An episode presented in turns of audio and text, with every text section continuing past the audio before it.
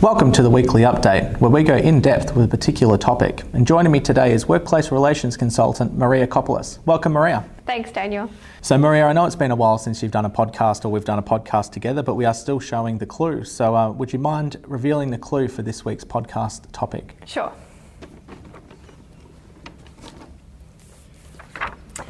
Now, Maria, for those that are listening rather than watching, would you mind describing what you're holding? So uh, it looks like a log with um, small clams on it or shells. So there's uh, 120 clams on that log. Um, so, bearing that in mind, what do you think the topic is for today's podcast? This wouldn't happen to be a log of clams, would it? Yes, Maria, it's a log of clams. Um, but the topic for today's podcast is the Health Workers Union log of claims. Would it assist our viewers if they had a copy of the Health Workers Union log of claims before them? So it would. So members can find the uh, Health Workers Union log of claims attached to Bulletin 2560, issued on the 6th of May 2020. So, before we get into the content, tell me more about the structure of the log. So, the Health Workers Unions provided a log of claim that aligns in part with the Victorian Government wages policy, and they've separated it into the following themes that we'll place on screen. So, there's a section um, that deals with maintenance of entitlements, uh, deliver exceptional services and value for Victorians, a professional and responsive public sector, increase workforce mobility, build skills and capacity, responsive to the community, trustworthy and committed, government as a fair and best practice employer, wages, and additional claims. So, how many claims in total are there? So, there's 120 claims, and there's a mix of new entitlements and revised entitlements, and also changes to existing classifications. So, if we were to go through each theme, um, we'd be here a while. So, what are we going to focus on today? I agree. So, today we'll focus on um, the themes that we'll put on screen. Um, so, firstly, we'll talk about wages, then vocational training and study leave, increases to existing leave entitlements, uh, secure employment, and occupational health and safety. Okay. So, starting with wages, uh, what are they seeking? The Health Workers Union is seeking a uniform increase to all wages and allowances of 4.5% per annum. So I understand they have identified classifications that they seek additional increases above the uniform increases sought. Yeah, that's correct. So they've identified the following classifications that they say have experienced historical underpayment because of gender, and we'll put those classifications on screen. Um, so healthcare workers, allied health assistants, pathology collectors, food and domestic services assistants, uh, the management and admin grades HS1A to HS2, switchboard operators, freedom of information officers, and dental of assistants. So a few of those classifications are recognisable. Um, there are two of those classifications that are obvious inclusions, and that is the uh, switchboard operator and freedom of information officers. They're not separate uh, classifications under the agreement. Um, we'd say they're captured under the existing management and admin structure. So, moving to the vocational training and study leave, we identified this as a likely theme last year. We did. Uh, so, the Health Workers Union, both last round and during the life of this agreement, uh, has sought to promote vocational training uh, and study to leave within the constraints of the existing agreement, um, and that included the introduction of the workplace trainer and careers advisor. So, what are some of the key changes sought? So they've assigned a number of claims to facilitate greater access to study leave, um, and these include allowing study leave for AQF level 1 and 2 courses, flexible study leave arrangements to recognise different teaching and delivery models, prohibiting unreasonable refusals where the proposed study benefits their career pathway within the health sector, and automatic access to, act- to study leave if the course proposed meets certain criteria. So, on a preliminary basis, what are your thoughts? So, I think it's a noble claim. Um, the principle behind this is an employee shouldn't leave the health sector uh, in the same role they started in a decade earlier. It's also unlikely that a large number of employees within the health and allied cohort could afford to take a break from employment to complete studies, um, even if it would result in an increase in classification. Agreed. So, um, this tranche of claims on, an, uh, on increasing access to vocational training and study leave seems very interesting. Um, and I do look forward to seeing what uh, can be achieved once bargaining commences, um, in particular within the health and allied cohort.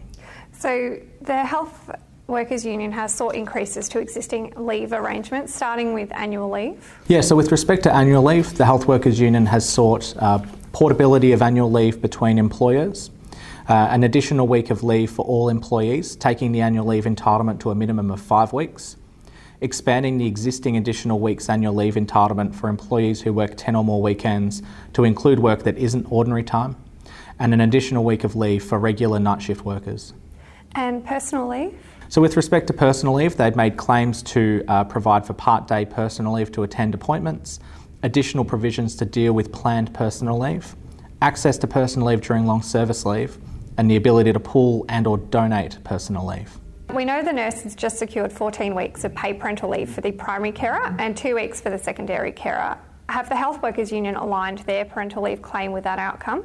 Not quite. So, with respect to parental leave, the Health Workers Union has sought for six months paid parental leave for primary carers, four weeks paid parental leave for secondary carers, an additional paid parental leave entitlement where a baby is premature. Were there other leave claims that we should bring to our members' attention? There are. So, the Health Workers Union has sought other leave changes, which include but aren't limited to uh, 10 days paid compassionate leave in the event of the death of a spouse, parent, or child 10 days paid ceremonial leave, uncapped paid family violence leave, and grandparent leave. So, moving away from the leave claims, the next theme was secure employment. So, we weren't surprised that a number of claims addressed this, were we? We weren't. So, the employee groups under Health and Allied section of the agreement in particular have been subject to privatisation in recent years. The Health Workers Union have made claims to reverse this and also prevent it from happening. So I understand there are claims that address state of emergency situations in the context of secure work. There are, um, and experience tells us that a log of claim usually reflects the mood of the membership of the union at the time the uh, the uh, claims are lodged. With bushfires in January, and obviously with the uh, pandemic currently, the Health Workers Union have made claims to guarantee the average hours of work over the previous six months to part time and casual employees in the event of a state of emergency and also to address how redeployment occurs during a state of emergency. So, take us through some of the other specifics. So, the Health Workers Union have assigned over 10% of their claim to secure employment. Um, so, key claims do include, um, as mentioned earlier, a requirement to preserve all existing work functions and services, a way to prohibit outsourcing, um, a requirement to insource any existing outsourced contracts when they expire, restricting the use of labour displacing volunteers, automatically translating part time employees with a contract greater than 34 hours a week to full time employment with an ADO. The automatic, and also the automatic conversion of casual to permanent after six months of regular and systematic work. So the days of volunteers selling hand-knitted blankets at the hospitals are numbered? I hope not. Uh, and um, some of you know that I can't walk past a good hand-knitted blanket stall at the foyer of a hospital. Um, and our friends at the Royal Children's Hospital are quite consistent with uh, the quality of their hand-knitted blankets. So a big shout out to them. So that takes us to the final topic, occupational health and safety, starting with the Health Workers Union claim on OVA. So, agreed. So, while prevention is better than cure when it comes to occupational violence and aggression, the Health Workers Union has provided uh, post incident support provisions in their claim uh, and also systems that will support employees who have been a victim of occupational violence. So these claims include uh, paid absence when recovering from injuries, um, and that's either mental injuries or physical injuries, and those are to not be deducted from their personal leave balance. Uh, support for employees to charge perpetrators of occupational violence, including a commitment by the health services to retain any evidence and CCTV footage uh, reimbursement of any out of pocket expenses associated with counselling or psychological support after an incident of occupational violence, and time away from regular duties and support to lodge an incident report via Riskman or another equivalent, or to enter the incident into the VIMS system. So, what other occupational health and safety claims should we bring to members' attention? So, the Health Workers Union has made additional uh, claims around OH&S with respect to the insertion of anti bullying provisions into the agreement mandatory annual training on anti bullying, allowing employees to opt out of code grey response teams, providing a minimum 10 hour break between shifts, two consecutive days off per week for permanent employees, and a simplified universal incident reporting system. So that concludes our summary of the Health Workers Union log of claims. Um, there is a lot more within the log that we couldn't get into today. I agree. So members um, will have the opportunity to provide feedback on the entire log of claims shortly. Um, we'll be issuing a bulletin inviting feedback from members in the coming weeks. So, are there any other ways that members can get involved? So, a member reference group continues to operate for this agreement um, with new members welcome. Um, but if members wish to join, uh, please forward any nominations to vhia at vhia.com.au. So, when is the next reference group meeting? So, our reference group meeting uh, will be held on Tuesday, the 19th of May 2020, to discuss the key components of the HW log of claims. Uh, we do currently meet every second Tuesday of the month, uh, but this will increase in frequency as proceed into bargaining. So, on the topic of bargaining, um, do we anticipate approval from the government to commence bargaining soon? So, understandably, the department and government have been dealing with pandemic and, and COVID, um, so we do anticipate authority within the coming months. Okay, so obviously you and I know what we're doing in the interim, but can you share with members our activity while we await authority to bargain? Sure. So we've commenced preliminary discussions with the Health Workers Union, which allows us to better understand the intent and principles behind their claim. Uh, it also allows us to be best prepared once bargaining commences proper. Um, I know you've been working on aligning any common clauses within the agreement to remove unnecessary repetition.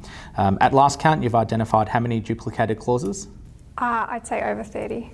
Well, you and I did come into this process wanting to reduce the number of pages in this agreement. So, once authority to bargain is granted, uh, what will occur? So, once authority to bargain is granted, we'll be issuing a bulletin requesting health services to issue the Notice of Employee Representational Rights, or NERR. That's a process that our members would all be familiar with after the same process occurred recently for nurses and midwives.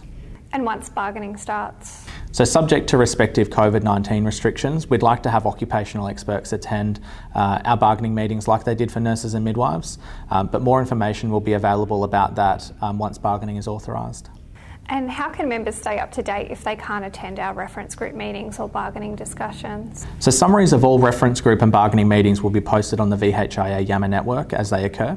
Um, but please contact yammer at vhia.com.au if members need assistance accessing the VHIA Yammer network. Um, so thank you very much, Maria, for joining me today with respect to the HW Logger claims. Thanks, Daniel.